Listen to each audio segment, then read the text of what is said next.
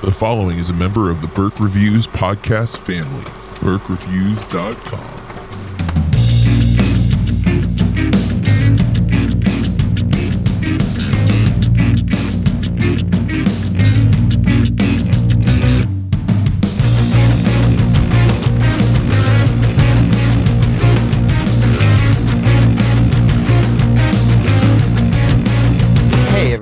to Burke Reviews Movie Club. I'm John Burke, and with me this week, as always, Corey Starr. Hello, hello. And how are you this week, Corey? You know, I'm glad that it's Friday. I didn't think I was going to make it through today. But, you know, pretty good. How about you? I have been at a beach in a fancy resort for the last four days uh, for a work a work trip. Um, this was a uh, DP film training, so that's IB Films program for the diploma program, and um, I am just upping my, my game, trying to get better at teaching film in general. I don't teach IB film right now or DP film, but I might one day, and I wanted to go ahead and get the training under my belt, but I also want to bring some of that stuff to my film classes. Um, and if, if any of my, my colleagues from the training are listening, welcome. Uh, I hope you enjoy the show. I did talk about uh, the podcast a bit, um, you know, because most of the people there are movie lovers. That's why they teach film. So uh, it was it was pretty cool though. It was a good experience. And um, Kathy and Taylor and uh, her friend Autumn came up on um, Wednesday, and they they got to use like the pool. And there's a mini little like putt putt golf thing, and there's there's a bunch of stuff I didn't get to partake in because I was in a training for most of the day. But when we got out, we went back to the beach and hung out and uh, went to dinner and stuff. It was cool. It was a good couple of days. Um, Although I don't sleep well at some hotels, and I did not sleep well at this particular hotel. Not because of the hotel, just my own brain was not allowing me to rest. Same. Yeah, I'm, I'm, I'm looking forward to maybe. I ended up taking a little nap this afternoon, in fact, but um, Oh, jelly. well, I didn't mean to. So, and I naps usually make me feel worse, like I'm more tired afterwards. But um, I didn't sleep too long, so it, it wasn't so bad. But um, I did manage to still see a couple of movies while I was gone this week. I didn't see as many as I normally would, but um, what have you been watching? Oh my gosh, that's a great question that I wasn't actually super prepared for. Well, you think Um, about it, and I'll go first. Okay, go ahead. Um, so since the last we spoke, I've seen uh, I think six movies in total, including the movie that we're going to be reviewing tonight, uh, which I just watched today. Um, a Single Man from 2009, and we'll get into this, the uh, specifics about that. But we'll be going into an extensive review of that film um, as we continue with the month of June with the LBGTQ plus month, uh, Pride Month, if you will. I, I think next year, if we do that same theme, we should just call it Pride Month. Way easier. Um, Yes. And um, but that was not an easy movie to see. I had to order it um, physical because it's not digital for some reason. Um, and I did get a copy of it though for like eight bucks. Uh, I got real worried though because I ordered it Friday night, like right after we d- finished recording last week's podcast, and it was supposed to be here Sunday. And then Sunday came and it was like, oh, it's delayed. It'll be here by Wednesday. I'm like, okay, but it came Monday, so I was like, whew, I was getting real stressed out. I wasn't gonna have the movie to watch, but um, uh, I'll talk about what I've seen, and then I want to talk about this bookstore I ended up finding yesterday that was really cool. But um, so I rented with my wife. I can only imagine the movie about MercyMe and like the song. I can only imagine. Uh, she wanted to see that in theaters, and we never made it, so it's out on DVD now. So we rented it from Redbox.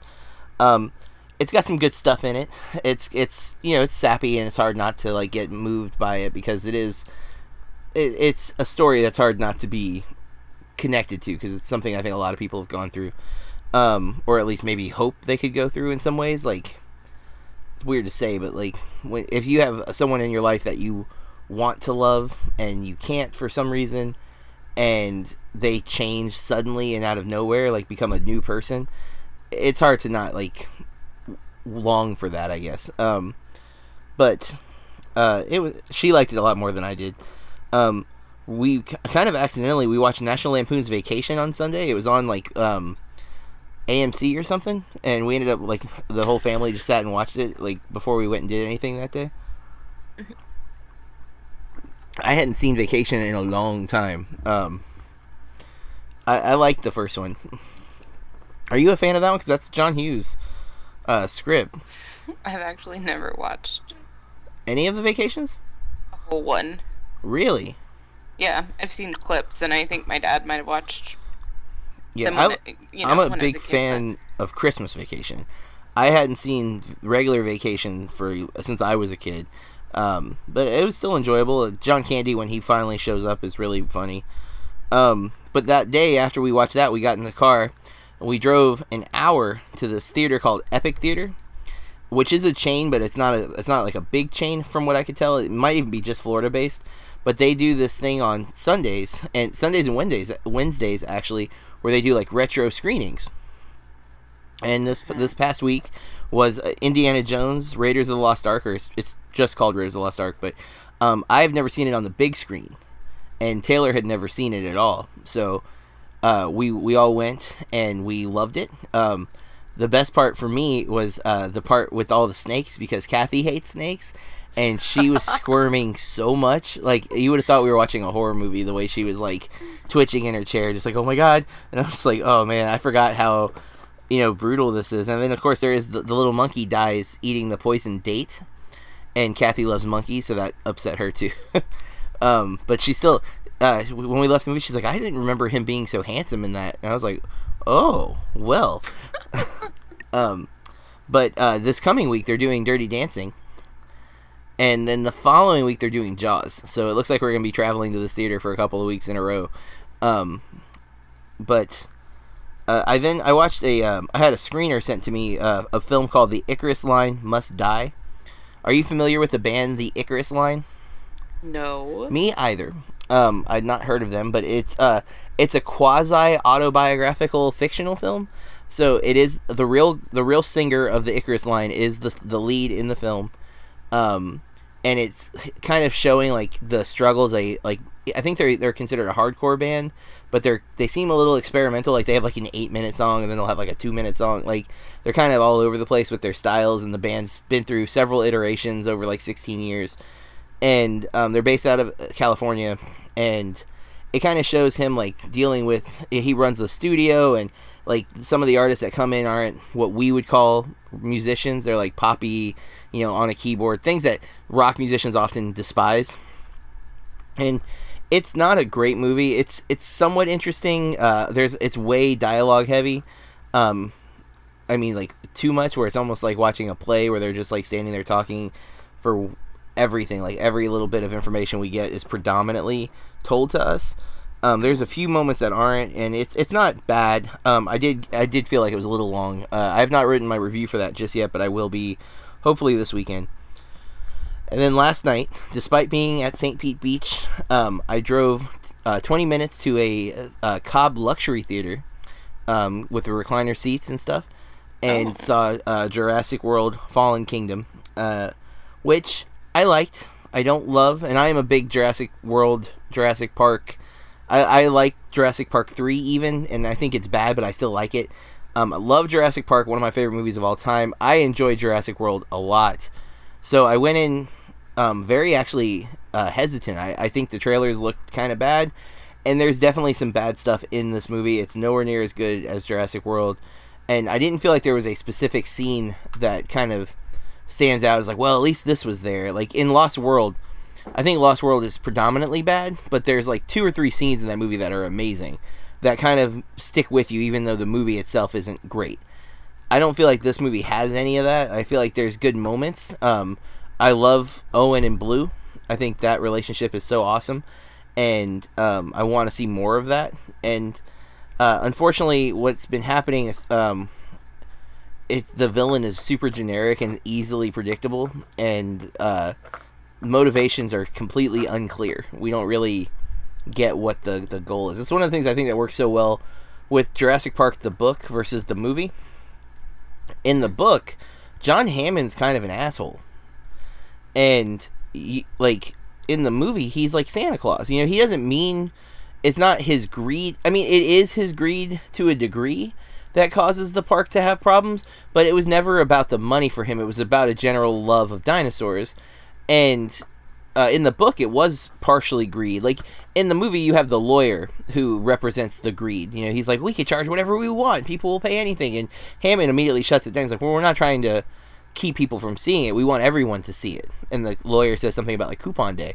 So like that was something I always thought was really cool because in the book, Hammond isn't nearly as uh, likable or lovable as he is in the movie, and um, I thought that was a great choice because it, it made the dinosaurs kind of the villains. Like, yes, Nedry's a villain, but he's a minor villain. Most almost nobody knows he's the reason things go wrong. You know, we know, but they don't know. They're just trying to survive the dinosaurs. So, like, I like that there isn't a true hundred percent like antagonist for no reason. And we even get why Nedry does it. Nedry's getting paid a lot. And I'm sorry, I am a Jurassic Park nerd. If that's not clear, I could talk for hours about it. But Jurassic World Fallen Kingdom, I, I say if you're a big fan of them, you'll probably enjoy this one, but have problems with it because even uh, editor of BurkeReviews.com, David Ortega, who is a big fan of Jurassic Park, probably a bit, definitely a bigger fan than I am, but and I am a huge fan.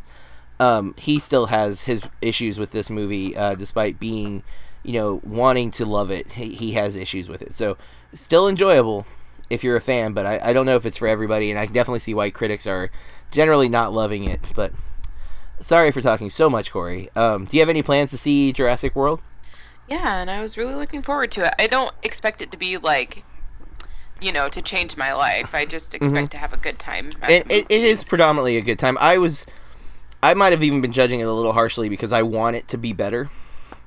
And there's a few moments that definitely there's some funny moments and it, it moves really quick like it's two hours and eight minutes but it did not oh. feel like two hours and eight minutes like it it almost moves too fast i think at points like where it's like maybe you need to let this breathe a little bit. Like we're moving really really rapidly at let points.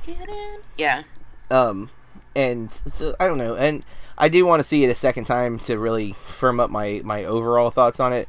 Uh, David already saw it his second time tonight, actually, and messaged me that he thought it was better the second time because um, he already knew what bad parts were coming. So like oh. he, he, he said it was like ripping off a band-aid. You know, like the the pain's over with. Now it's just enjoying the good stuff.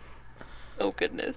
So no, I mean, again, it, no one. I don't think anyone expects this movie to be perfect, right? You just want it to be enjoyable, and and it's got that. So, what have you been watching, Corey?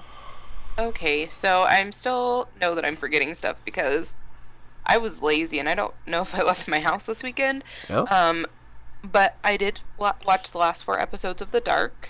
Ah, good. Enjoyed it. Need to rewatch it because holy heck, a lot. I think that something that they don't necessarily do too well in that movie, and it's hard to keep up because a it's in German. I mean, you can listen to the English like voiceover, but it's weird because it doesn't match up with their mouths moving and stuff, mm-hmm. and it just was very off-putting. Which is weird because I don't think that Netflix should like it automatically goes to the English version. Oh. I had to go in and choose the German version. Hmm. So I think that's weird, but um, I enjoyed it. I just think that they the flashbacks are a little hard to keep up with because you're like going through three different decades and hmm. it's a little. I think it's like in the 50s, the 80s, and then like present day, or actually but I mean, I'm gonna rewatch it. I just know that a lot was going on, and it was hard for me to kind of keep up sometimes. How many episodes is that? Ooh, I think ten or maybe eleven or twelve. Not you know crazy. Yeah. And I they're they're they're, they're normal is like thirteen, but they they some of their series are smaller. So I, I like what HBO does, like eight to ten. Um, it just seems like sometimes some of the Netflix series feel like they go too far, like too many episodes. Where like there are episodes that feel like we could just cut this out and the series the season would be better. At least that's how the mm-hmm. Marvel shows have been specifically. And then um, I started watching Bird Offerings, but haven't had a chance to go back and finish that because. Did you see it? I saw Marcy Playground and Everclear and Local H last night. Oh, I heard about that show on Sirius XM. Um, hey, that's it. Like, cause they're like, they're on tour together, right? Yeah. So Everclear does um, it's Art Alexakis, who also has a show on Sirius XM on the Lithium channel, which is pretty yeah. rad. I, Lithium's my favorite channel. I like that one a lot. I really like Sirius XMU, and then you know the Beatles and Tom Petty. Um, mm. go ahead. I, I I like the Sirius Turbo because it's like nu metal. That's like my wheelhouse. You know, Korn, Limp Bizkit. other Oh, bands. They were. Uh, We're gonna sidetrack for a little bit here. they started playing Limp Bizkit's Nookie on on the I think it was Lithium yesterday, and I was just like, "Are you real?" They play some weird stuff on right Lithium. now. I heard um, Luscious Jackson today on my way home, and I was like, it, but it didn't sound like the right version of the song, or my brain has like Was it Made- Naked Eye? it was Naked Eye, but it's it felt like a different version. Like it didn't feel as I don't know. It didn't feel full to me. Like I remember the song well, and it just felt like there was like an instrument missing, or maybe it was just not coming through like completely or something. I don't know. It didn't feel like the song I remembered listening to back in the day. Um, I don't know, but I always liked that song. Yeah, it's a good song, and I love the Christmas song they did for Gap. but um, uh oh, but so every they were doing it like every year where they were like curating this little tour of bands that we loved when we were probably in middle school. Maybe you were in high school, but I've seen a lot of bands that I really like that way. Um, so that was exciting, and Marcy Playground liked my, you know. liked I only my, know uh, the one song I think from them, the Sex and Candy. And then It- who was the other band? local H. You probably Oh, know no, them. I do. Yeah. down to the floor. But uh, they had uh, they were playing, and they're only a two piece band, which I think a lot of people might not know. It's just a drummer and a guitarist. Marcy Playground. No, sorry, H? um, local H. Oh, I and did Bill's not like, know it's only a two person band, and I'm like, yes.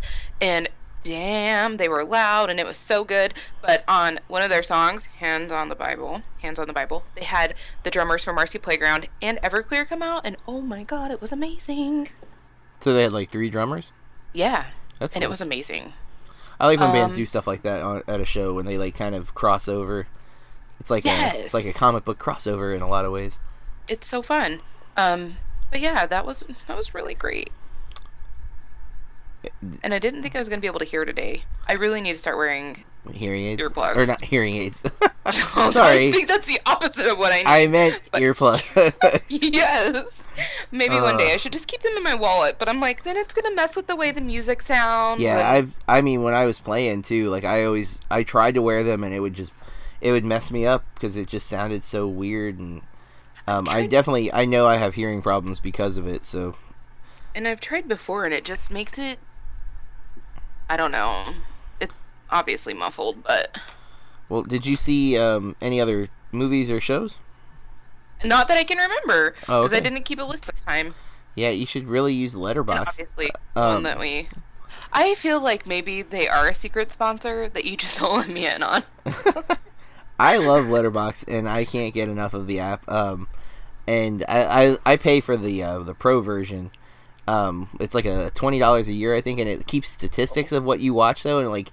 It's, it's really cool because it, it gets like nerdy extensive like it'll tell you like which actors you've seen the most movies from this year um, and you can do all time or each year that you've been a member of the pro it'll keep track of your stats and I, I just love seeing it because I watch so many movies. It's cool, like being able to break it down and be like, "Oh, I watched this many hours of movies, and, I've seen probably- movies from these countries and stuff."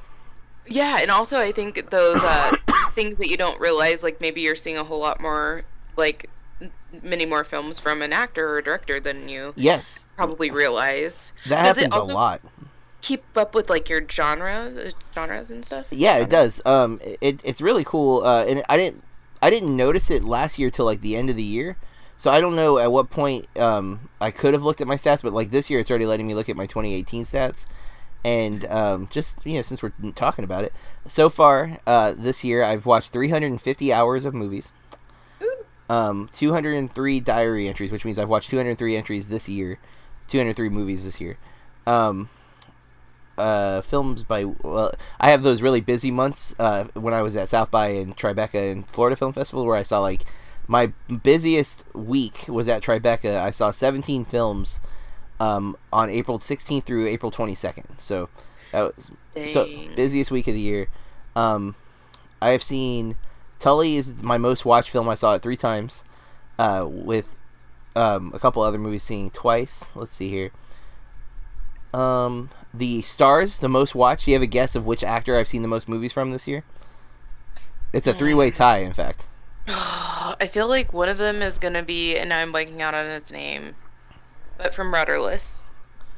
Uh, uh, Billy Crudup? No, not really. I don't think I've seen anything from him this year. Actually, that was all last year.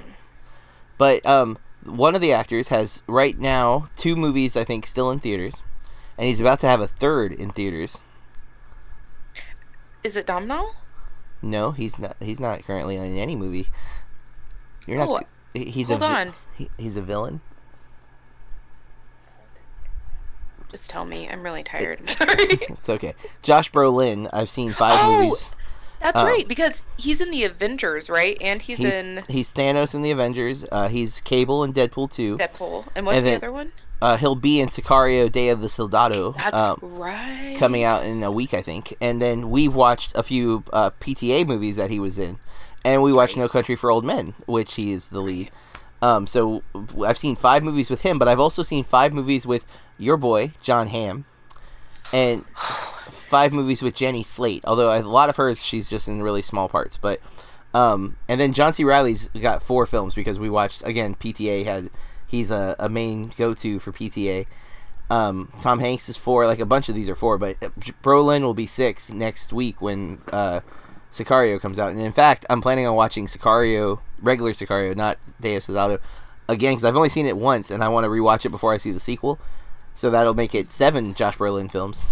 Um, That movie is so nuts. I just wasn't expecting it. Well, you know, the sequel I thought was like ridiculous. I couldn't believe they were making a sequel.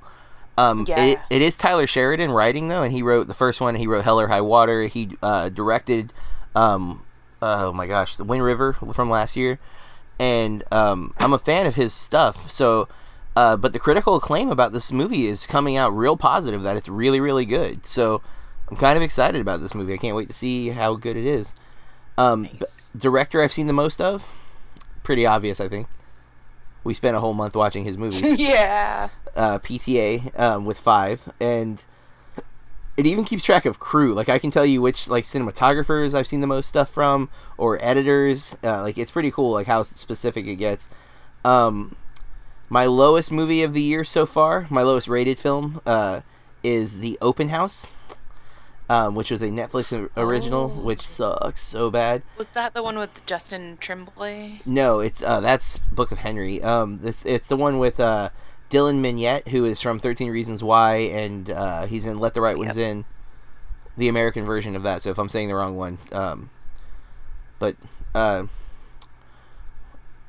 oh, I thought it did tell me. What was the? You asked me if it told me something. I can't remember what it was now. Oh, your most like watched genre. Oh, I thought it did. I don't see genre. Um, that's weird. I could have swore it That's did. Oh, it does. words that I- I'm looking right past it. I'm sorry. Um, 110 dramas this year. Uh, I, Sap. 67 comedies though. Um, Okay. least watched so far horror, which isn't surprising. I'm not a huge horror person. I've seen 18 horror films, but I want to point out that it's I watched the most horror in October. Um, so I've got a few months to like it'll it'll probably get 30 movies dumped on it from that point. Um, but yeah, uh, and 31 romances, which I'm sure some of this is crossover. Like I'm sure some of those 67 comedies are also romances. Um, because I am a big rom com person. Um, but yeah, uh, that's you know, that is uh letterbox stats for if you're a pro member. And I, again, it's I think it's really cool because I watch so many movies. Like getting to um, kind of n- break down those numbers is is intriguing to me. So I like that little feature. Uh, there's other stuff you can do with the pro member. It's not just the stats, but I really like the stats a lot. All right. Um, well, since you can't remember if you watched anything else because you don't keep good substantial lists on Letterbox like I do, then let's get into our movie of the week. Um, this week Corey picked A Single Man, um, from 2009, uh, written and directed by Tom Ford, um, based on a novel by Christopher Isherwood. And I don't know why I kept thinking this movie was based on a true story, but it is not. Um, but in my head, when I was watching it, I kept thinking this was real. Um, I don't know if it's because a couple of the other ones we watched have been, and that it was just like in my head that we were picking like true story movies. But um, this stars Colin Firth, who I gotta say, I don't think I, I I don't think I can get enough of Colin Firth. Like, I, I I haven't seen everything he's done, but I love him in the Kingsman movies, and he's so good in this. He's so charming. Um, yes, that's the perfect word, and that's exactly what I was thinking. and I am going to be watching Mamma Mia for the first time because Mamma Mia, Here We Go Again is coming out soon, and I plan on reviewing it, so I feel like I should go ahead and watch the first one. Um, but uh, he's in those films, so I'm, that's kind of my like silver lining. I'm like, well, at least Colin Firth is in both of them. like, that, that- maybe he'll get me through uh, if I can't tolerate. I'm not a huge Amanda Seyfried fan, um, especially Oh, not her singing. Uh, I like her Oh. in some stuff, but like I hated her in Les Mis. That was like one of my least favorite parts of Les Mis. I love her in Mean Girls though, and I love Yes. her in Big Love. So and sh- she's really good in um, the first Reformed with Ethan Hawke uh, that I just saw. So I really want to see that. We were supposed to see that this week, but it didn't work out. Well, I'm hoping um, I can tolerate her singing in uh, Mamma Mia and Mamma Mia, Here We Go Again. But the other thing that sold me on Here We Go Again, though, is that um, Lily James, I think, from Baby Driver, is the lead. Well, she's playing Meryl Streep as a young person, like, um, like Meryl Streep's younger self. That's who, and so I'm a big fan of hers. So I'm, you know, I'm like, okay, well, I'm in for that. And now Colin Firth has got me. But uh, continuing with this movie, sorry, uh, we have Colin Firth, Julianne Moore, who's always great. Um, Matthew Goode. I don't think it's Goody, but I think it's Matthew Goode. Nicholas Hout or Holt. Um, and most of the other people are really small. You do have Ginnifer Goodwin in like three or four scenes, but she's got almost no lines. Um, And I do need to take a moment. Um, I really like Lee Pace, and I was really happy he had a part, even though it was really small in the movie. He played uh, one of the professors. He was the one that's Hmm. Oh, walking okay. with him after the class. oh yeah, he's way down on the list here, but yeah, um, was I didn't "Oh, realize because I, I I like him. He's in stuff that I've seen. Oh yeah, he's Ronan. Um, I forgot about that in Guardians of the Galaxy. Covered in purple makeup, but Yeah. um, oh, well that's interesting. Apparently he's going to be in the Captain Marvel movie. Oh, I did not know that. Um, which makes sense. I think he's the same race as the original Captain Marvel. So, um, okay. So this film, uh, it's the plot summary says an English professor, one year after the sudden death of his boyfriend, is unable to cope with his typical days in the in 1960s Los Angeles. Um, Corey, what are your initial thoughts on A Single Man? I didn't really know what to expect. I haven't seen Nocturnal Animals, Oh, I have and completely different Uh, movies though. But I didn't know what to expect. Like, Mm-hmm. you know, from his as director, him as a director, because we all know that you know he's a clothing designer, Yeah. a pretty, you know, famous one. Uh, that's well regarded. I just didn't know, like, you know, I expected it to be aesthetically beautiful, and I and I expected to enjoy, you know, everything about it visually. But I didn't know what to expect, and I ended up really loving this movie. And I try not to take notes or anything while I'm watching a movie, and I don't take a lot of notes anyways. I'm a horrible person.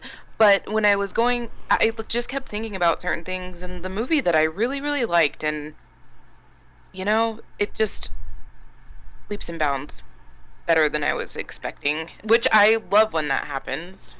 Yeah. Um, I wasn't sure. I knew that obviously this was going to be like an uh, LBGT LBGTQ movie, but I didn't know exactly how the like the story was going to play out. And it's um, it's I don't know. It the tone of this film is so intriguing because there is like a, a cloud of mourning over the entire film, and yet it's not.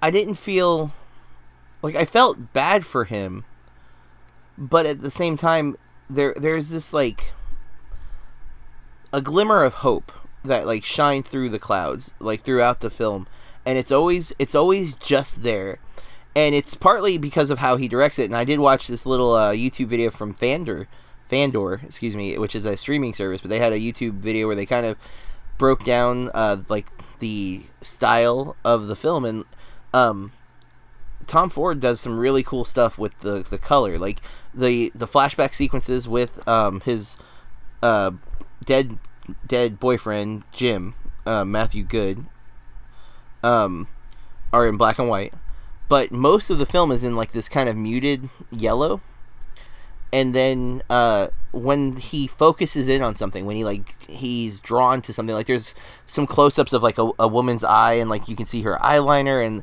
the iris, and then he looks at her lips, and they're really bright, vibrant red. So whenever he like does these close-ups, there are these vibrant colors, and these are like things that Colin Firth is noticing because um he is he's kind of at his wits end. He's not sleeping well, he's not feeling well, and he just can't his heart's been broken. Um, and then there's this uh, that whole element of being in the 1960s as a gay man. It's not accepted. He's not. I, I don't think he's out to most people. Um, he's definitely out to Julianne Moore's character Charlie, but otherwise, it, it seems like he's he's closeted, and he's. I don't think he's closeted by his own decision. I think he just knows that it's something that most people don't think is okay, and so he just keeps it to himself. Um, and you get there's hints of that throughout the film, but I, I was also really impressed. Um, I wasn't sure I was in the mood for it because like I, I didn't sleep well last night. Um, I had to drive almost two hours home, and I, I basically I ate lunch, sat down, and watched the movie, and I wasn't sure if I was like up for a serious drama.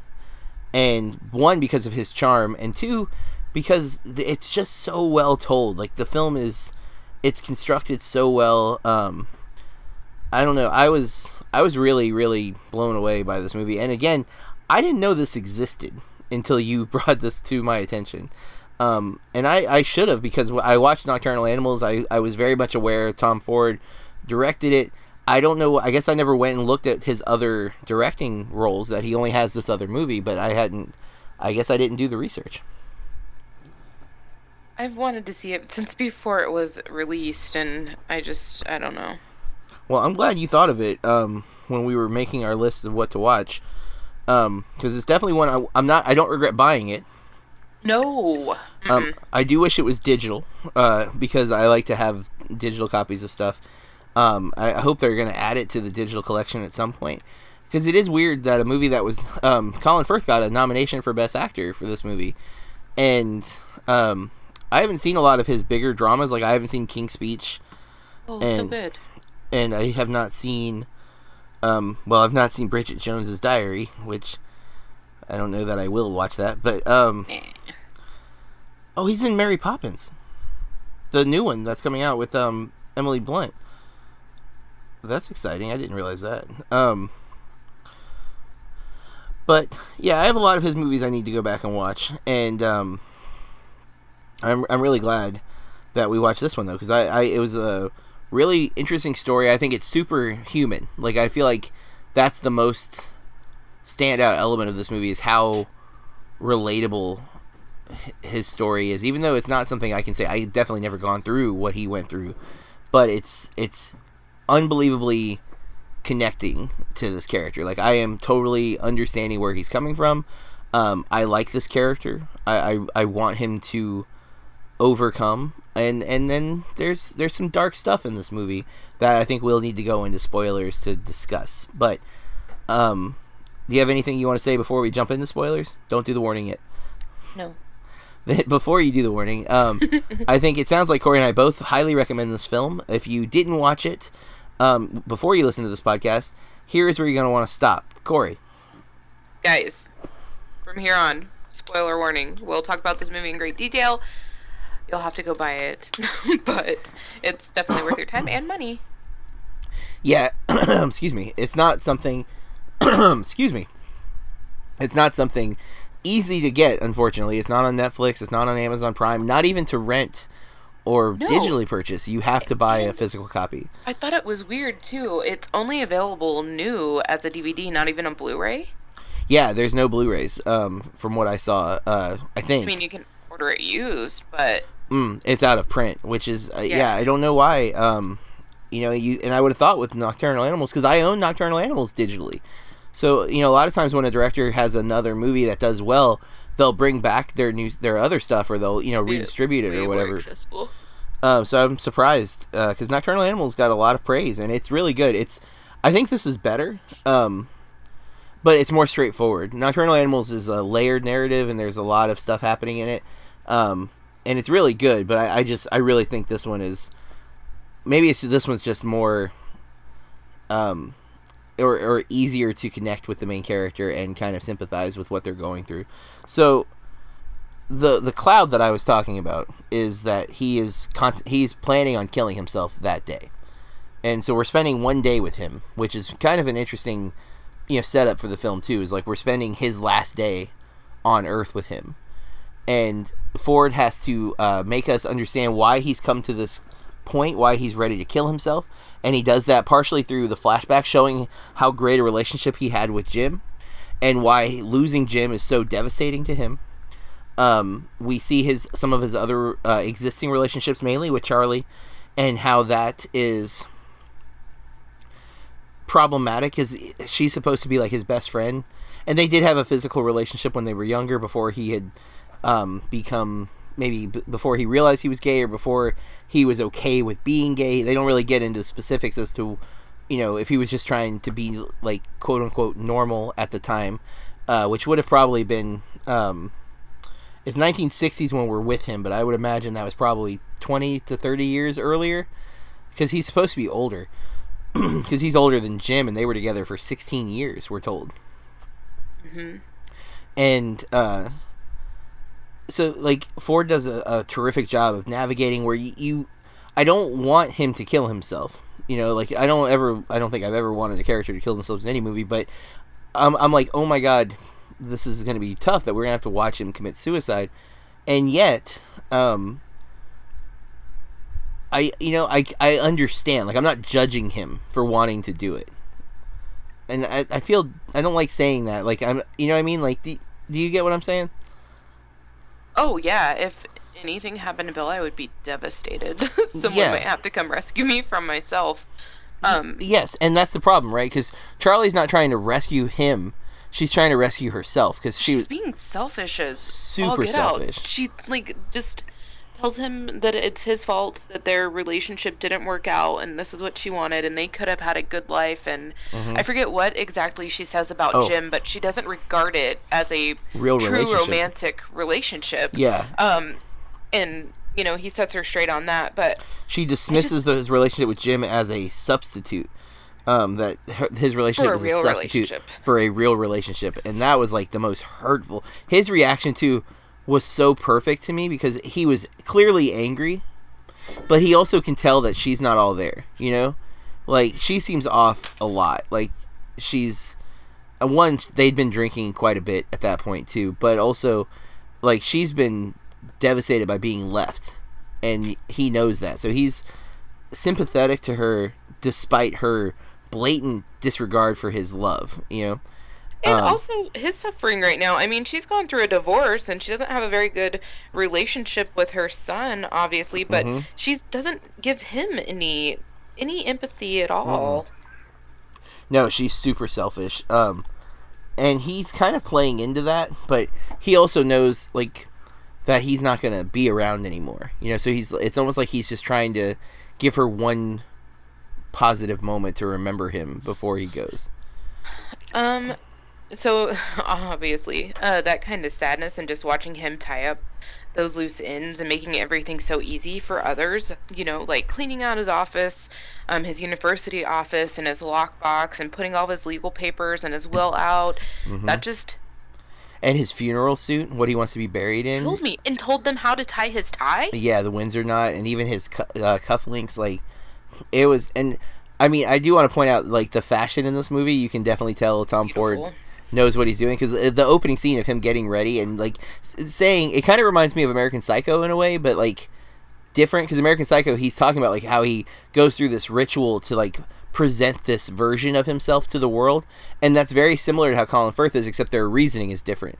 You know, Colin Firth is that he's miserable inside, but he presents himself as that he's fine, um, that he's everything's okay. But uh, this particular day, everyone who sees him says, "Are you okay? You don't look so good."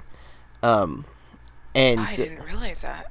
yeah, everyone says that to him. Um, basically, like you know, know, are the you student feeling okay?" does. The student does. The uh, I think Lee Pace does. The professor definitely does. I I think I had looked away when he was on screen with him, hmm and so I didn't recognize who it was. But um, I heard him say, I was like, "There's another one." Um, and I wasn't sure if they were referring to him being, you know, like that he's sad because he's planning on killing himself. But what there's a hint at the very beginning of the film. He takes the aspirin. He starts to walk out of the bathroom, and he stops and like rests, and he like grabs his shoulder. They're hinting that his heart is bad, and then uh, Charlie mentions it too. That she's like, you had like the heart attack or whatever it was last year, and he just kind of brushes it off, and then it comes to fruition at the end of the movie, and so.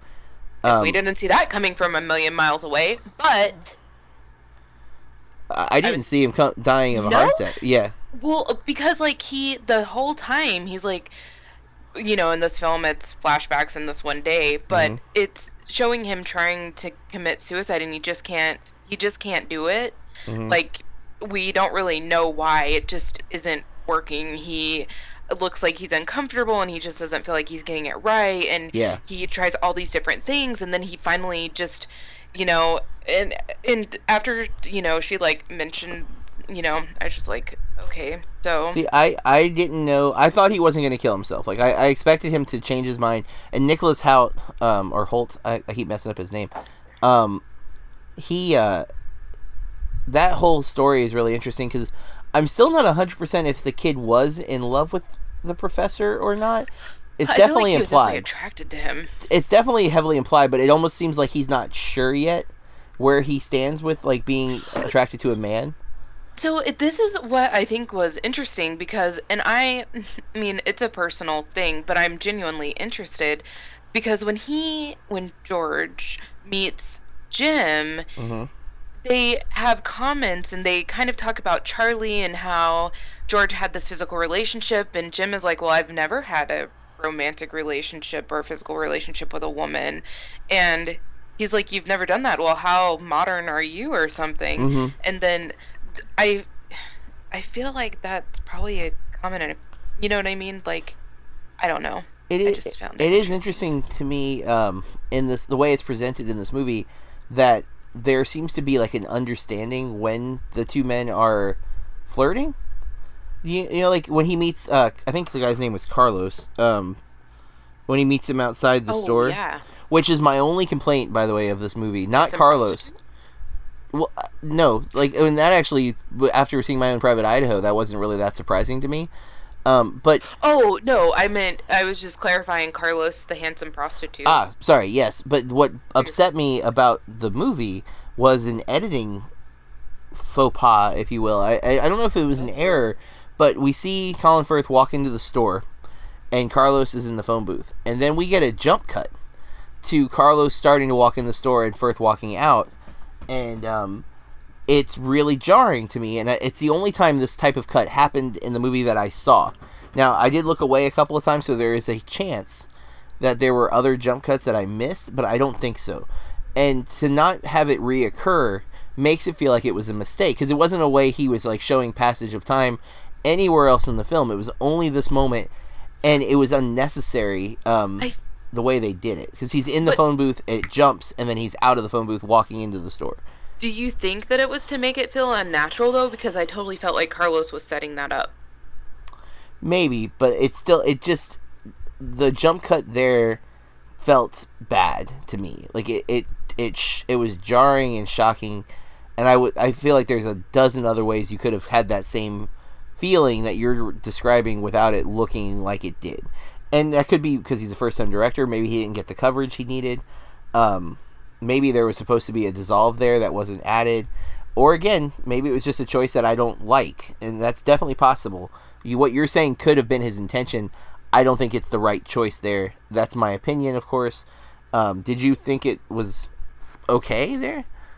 I felt like it was fine the whole thing just seemed so unnatural to me like the meeting like because I mean Carlos was propositioning him you know yeah, I, I, guess. Um, I didn't see. I didn't feel like that was Carlos' uh, intention. It felt like it just kind of happened. I don't know because he was watching him go into the store was, yeah. and I just feel like and then after the end of their you know their meeting and they're like leaning on the back of his car and he's like no one's ever I forget his verbiage but no one's ever given something to me and not expected something back because I think he gives him a 20 or something or he gives him He gives him a twenty. Yeah, he hands him a twenty. Um, I yeah, I mean, again, that's a small complaint considering this is Ford's first directing uh, role, and um, that was the only like glaring thing that I noticed. And again, it doesn't mean I'm right here. It's it's a preference I have. I don't generally like jump cuts that don't seem highly functional or purposeful, and it just and it wasn't even like the exact same camera angle, which is what made me think it was a mistake and not um, an intentional like passage of time jump cut. Um, usually if you're going to jump like that you'll one you'll do it multiple times to establish this pattern to like this is how i do this thing. Whenever i want time to pass i will have these jump cuts. And then it would be like okay cool. It's a it's a style. It's a choice. This seems like a mistake because it was only in the film once. Um, but again it is a unique it's the only time he's meeting somebody completely new in the movie mm-hmm. and and mm-hmm. it's a unique situation and again that's kind of I, I started saying like how um, the men seem to know that because if Carlos propositioned the wrong person here, he's getting beat up or you know hurt because of the time period. You know what I mean? Like if if he had mm-hmm. propositioned someone who wasn't interested in men, things would have been very different, right? And Jim too at the when they meet at the bar and he like they seem like they make eye contact and they seem to quickly realize that they are into each other more so than just talking, you know?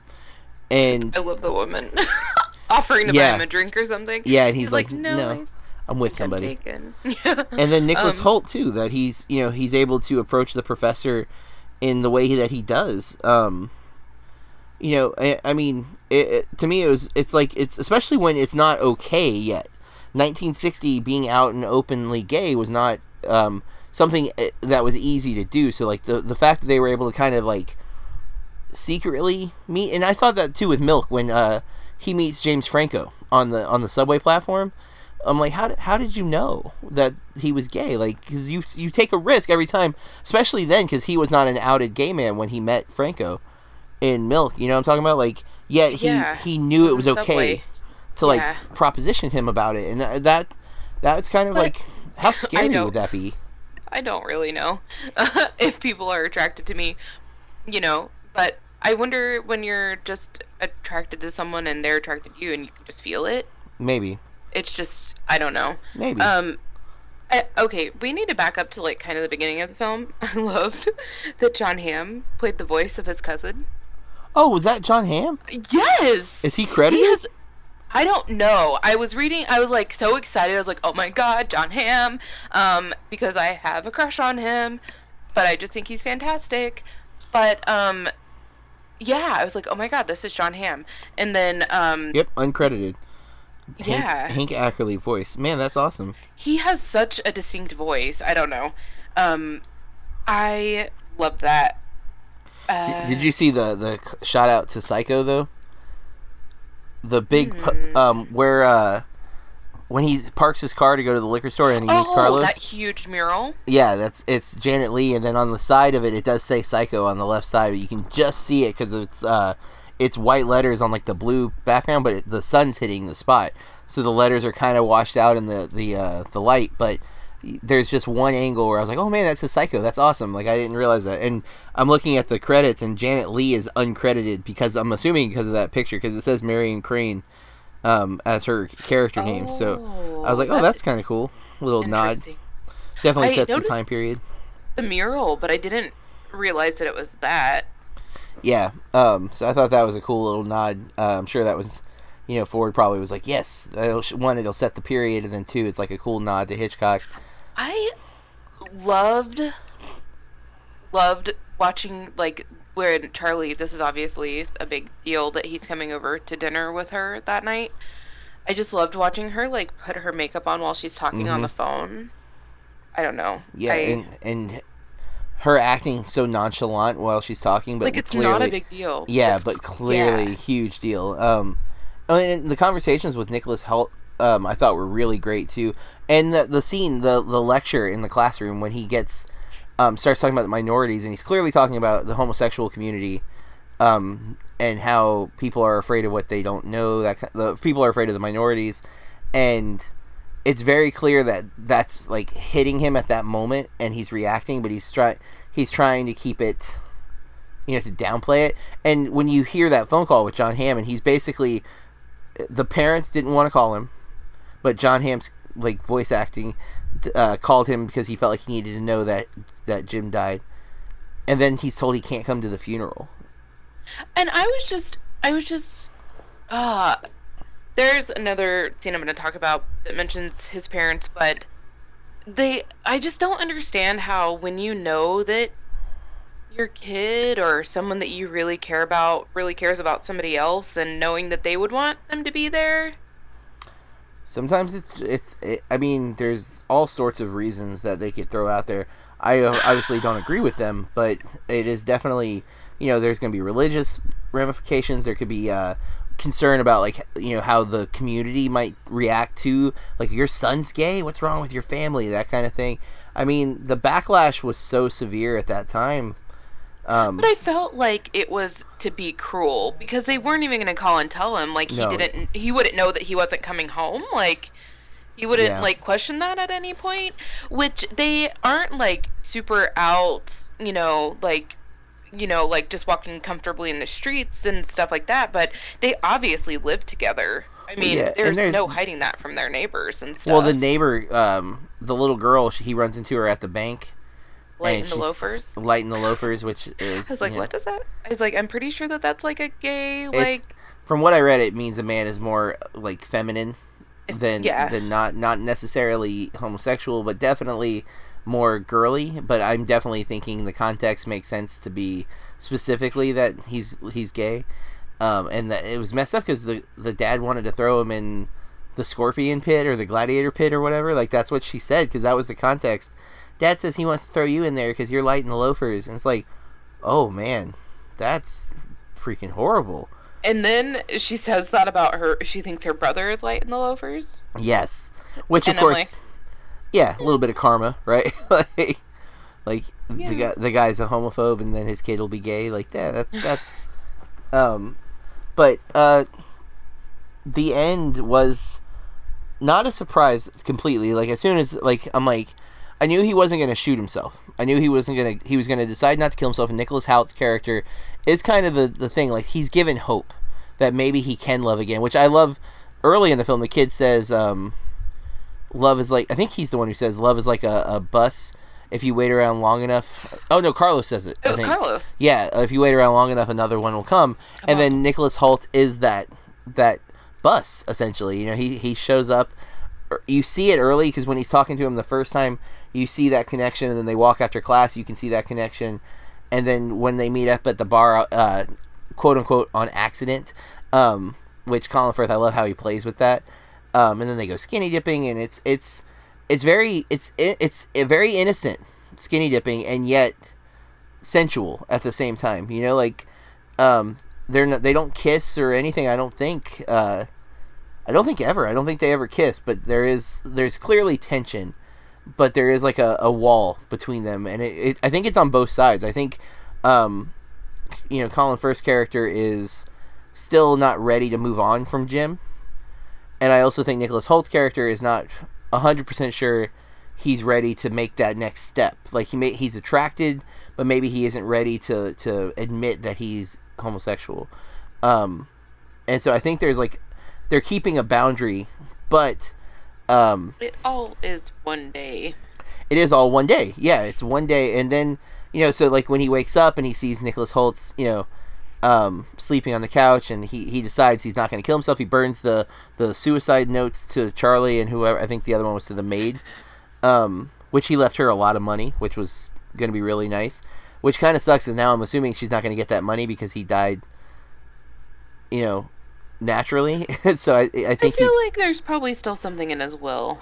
Hopefully, hopefully. Um, but uh, because he clearly wanted her to have it, so like now that he is dead, because he dies, what we assume is a heart attack, and there's that the it goes black and white, and Jim kisses him on the lips like goodbye, and um, it's it's tragic and it's it's slightly ironic, um, that he opts not to kill himself, but then dies, um, and and man, even the do- like we didn't talk about the dogs, but the fact that he not only lost Jim, but he lost their pets was brutal. Like, Yes. Um, I want to back up a little bit. Okay. I loved the portrayal of love in this movie. I Mm. loved like the their close, calm, comfortable relationship, and I loved the um I loved how opposite they were and how Jim like kept him from being too serious. Yeah. And and I love that. That's my favorite scene in the film is when they're lying on the couch and they're reading, Reading books, books. and listening to records. Yep. and they're talking about the neighborhood kid and how the dog just Peed on him. you know peed on him and it was just that kid you know just desserts because they torture the dogs and there but there's like that oh they call he tells them they could take a lesson from the dogs they're sophisticated parasites and george tells jim the dumbest creatures really are the happiest just look at your mother. But jim doesn't say anything. He just continues on about the dogs and then finally uh, like a moment later he replies and he's like he's talking about how he wants to take the dogs to visit his family because you know his mother really loves the dogs and he's like it's probably the recognition of a similar mind. Yeah.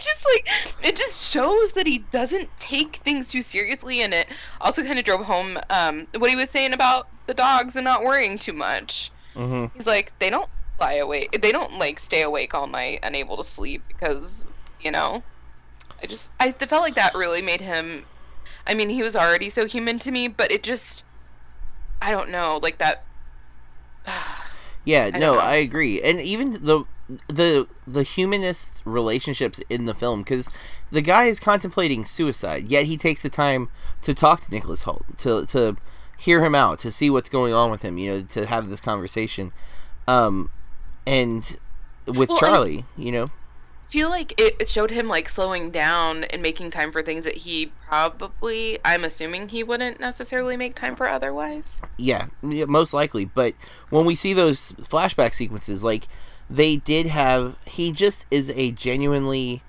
kind and caring person. You see it too with his with his uh his maid or his, um, housekeeper, whatever the correct term is, because like he gives her a little crap about the bread, but it's like it's playful, you know, like it's not. It's he's upset, but it's not like he's like you truly are a lifesaver or something yeah, like he's still kind even afterwards, and he's just he's a genuinely good person who had this tragedy befall him, and it's it's overwhelming, and you know, again, like I don't, I didn't want him to kill himself.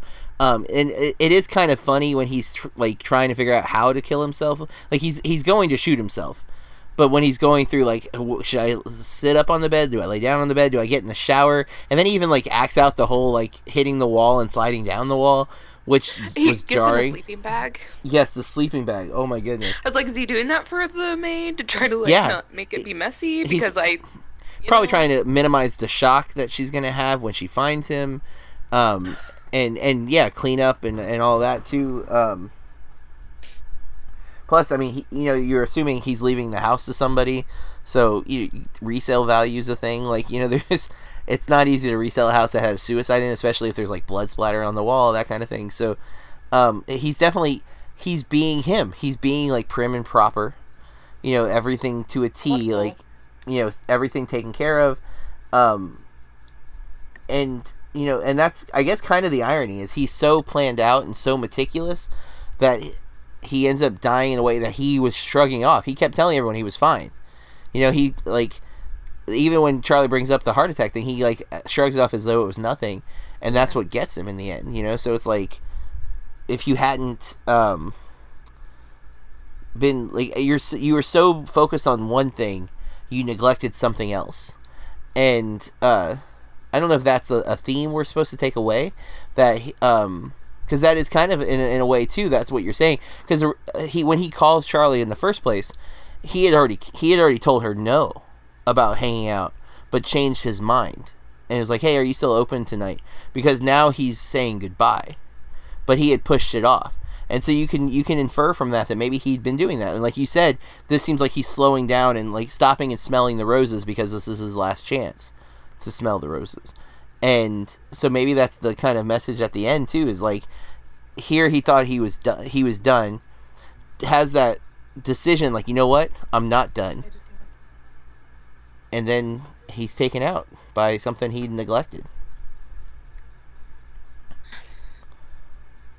I i yeah i definitely i think i love this movie. Um so i'm i'm very glad you picked it corey. Thanks. Is there anything else is there anything else you want to discuss from this? Um, Julianne Moore was beautiful, and I loved her hair and her makeup and everything in this movie. I love her joke um, that a kid asked her if she was a natural blonde, and she, her response was, "If she did a handstand, you'd be talking to a brunette with with great breath or something like that." Like, I was like, "Oh wow." Yeah. oh. Um. yeah. So that was a shocking kind of funny thing, but Yes. Um. No, I don't have anything else. all right. Um, I'm I think the the rating's obvious for both of us. It's a must see. Unanimous. Yes. Um, so, with that said, uh, A Single Man, directed by Tom Ford, we give the must see rating. And let's look at next week, um, which we I had two on the list, and I am going to go with the uh, Sean Baker film that I've been meaning to watch for a very long time. Uh, we'll be watching Tangerine. Um, this film uh, got a lot of praise at Sundance. Uh, came out in 2015. Um, Sean Baker's not directorial debut, but this is the film that kind of brought him into stardom, I would say. Um, and partly because he filmed it with iPhone 5s's, uh, using an app called Filmic Pro, a, a Steadicam mount for the phones, and some attachable lenses on the phone cameras. But everything was filmed from iPhones, and it basically proved that you can shoot high quality feature film with your phones now. And uh, Steven Soderbergh did that this year with Unsane. Um, he filmed with iPhone, I think sevens instead. Uh, but Tangerine got a lot of praise um, at I think Sundance, and it is uh, it has been on Netflix, and it was the other day, so I'm assuming it still is. it is also on Amazon. Oh, very nice. Um, so two ways you can watch it. Um, uh, the premise says a hooker tears through Tinseltown on Christmas Eve, searching for the pimp who broke her heart. Um, and I am under the understanding that it is not just a hooker; it is a uh, transgender um, hooker. So, uh, and it's supposed to be a comedy. Actually, there's supposed to be a lot of humor in this movie. Um, it's listed as comedy, crime, drama, and it uh, clocks in just under an hour and a half. Um, and much like Florida Project, uh, Sean Baker was inspired with his writing partner Chris Bergoch. Um, they were uh, driving down, I think, Sunset Boulevard or whatever. This is all set like at an intersection in L.A. And uh, I think the lead character is an actual prostitute, or was an actual prostitute, or something like that. Oh. Um, if I'm wrong on that, they are transgender though, uh, and um, the stories that are in the film, much like Florida Project, are based on real life scenarios, not necessarily a true story, but like um, in Florida Project, you have the homeless, the hidden homeless, as they call it. That is a real problem in the area that the movie's set in, but that's the same thing with Tangerine. That's my understanding. That is Sean Baker's kind of style. He likes to do these hybrid, like they're not a mockumentary, they're not a documentary, but they're very much based on real life struggles. Um, and he finds a really great way to tell these stories. So I've been wanting to watch this uh, since I saw Florida Project. Actually, I wanted to watch it before, but um, I wasn't sure, you know, how um, vulgar this movie might get. I'm still not sure, but I am a Sean Baker fan so far, and I'd like to finally knock this one off my uh, gap list. So Also, I'm sorry. Mhm. I lied, guys. The, uh, the tangerine that I found on Amazon is not that tangerine. Oh, so yes, be mindful of that. Um, this has been on Netflix though, and the uh, the box art's gorgeous because it's a sunset um, with a silhouette of the people walking down the street. Um, I am excited to check this one out. So we'll be back next week um, to talk about Tangerine in detail. And before we wrap up completely, Corey, I do want to mention I, I, I mentioned earlier, I teased that I would talk about some movies that I got at a used bookstore. Yes. So there's this mall near the beach I was staying at um, that I went to uh, while I was waiting for Jurassic World Fallen Kingdom to start. Mhm. And I'm just walking around the mall and I find this used bookstore called 321 Books. Now, I don't know if it's a chain or not, but it looked like a chain because it's a massive used bookstore. And I've never seen a used bookstore in a mall before. And it's not like it's a dirt mall. Like, it's a really nice mall. Like, they have, you know, the, the normal mall stuff. There's Hot Topic and J.C. Penney's, and then there's a, like a Red Robin in the, in the mall, and there's a, um, a Rubio's uh, seafood taco stand. I can't remember. It's Rubio Coastal Grill. Really good fish tacos, by the way, at Rubio's. Um, and you know they have the Chick Fil A in the food court. It's it's a normal, nice mall. and there's this used bookstore there that's got basically what I would say is two shops. Like there are two adjacent stores um, that have like a, a opening in between them where you can either go from either entrance or you can walk in between like while you're in the store. Um, and uh, th- like they have really good deals on books and stuff, but they had DVDs for two bucks. And so I went hunting because I was like, "Oh, two bucks isn't bad. I'm going to go through all of their DVDs," which wasn't a lot. Like it was probably maybe 200 DVDs that I flipped through, um, but I found seven, and I was Oh, mad. shit. I thought I got Fiddler on the Roof, but apparently I left that one somewhere and didn't buy that one. So I should have had eight DVDs, but um, I got some really good stuff. Uh, I got The Big Sick on Blu-ray for two bucks, Corey. Two bucks, kick butt deal on that. Um, I got Caddyshack and uh, Get Shorty, which I've always heard is great, but I've never seen. Um, I'm trying to think of what else I got. Uh, Guys and Dolls, I think, and um, oh, of course I'm going to forget everything now. Oh, Moulin Rouge, that I've been told is is a really great musical that I need to watch, so I added that. And um, one last thing, uh, this is not related to the bookstore, but I, I got some good movies for a good deal. But uh, when I put in my DVD of A Single Man, there was a trailer for a film called Nines that I knew nothing about and had not seen. Did you have you heard of this movie Nines? No. So it's a musical. Um, and it has uh, like Kate Hudson's in it. Uh, Judi Dench, um, Fergie is in it. Um. I think Nicole Kidman, uh, Penelope Cruz, and then um, there's one other. Uh, I can't remember her name right now. But the big draw for me, which I did not know, and I don't think he's on the box art. Daniel Day Lewis is in it.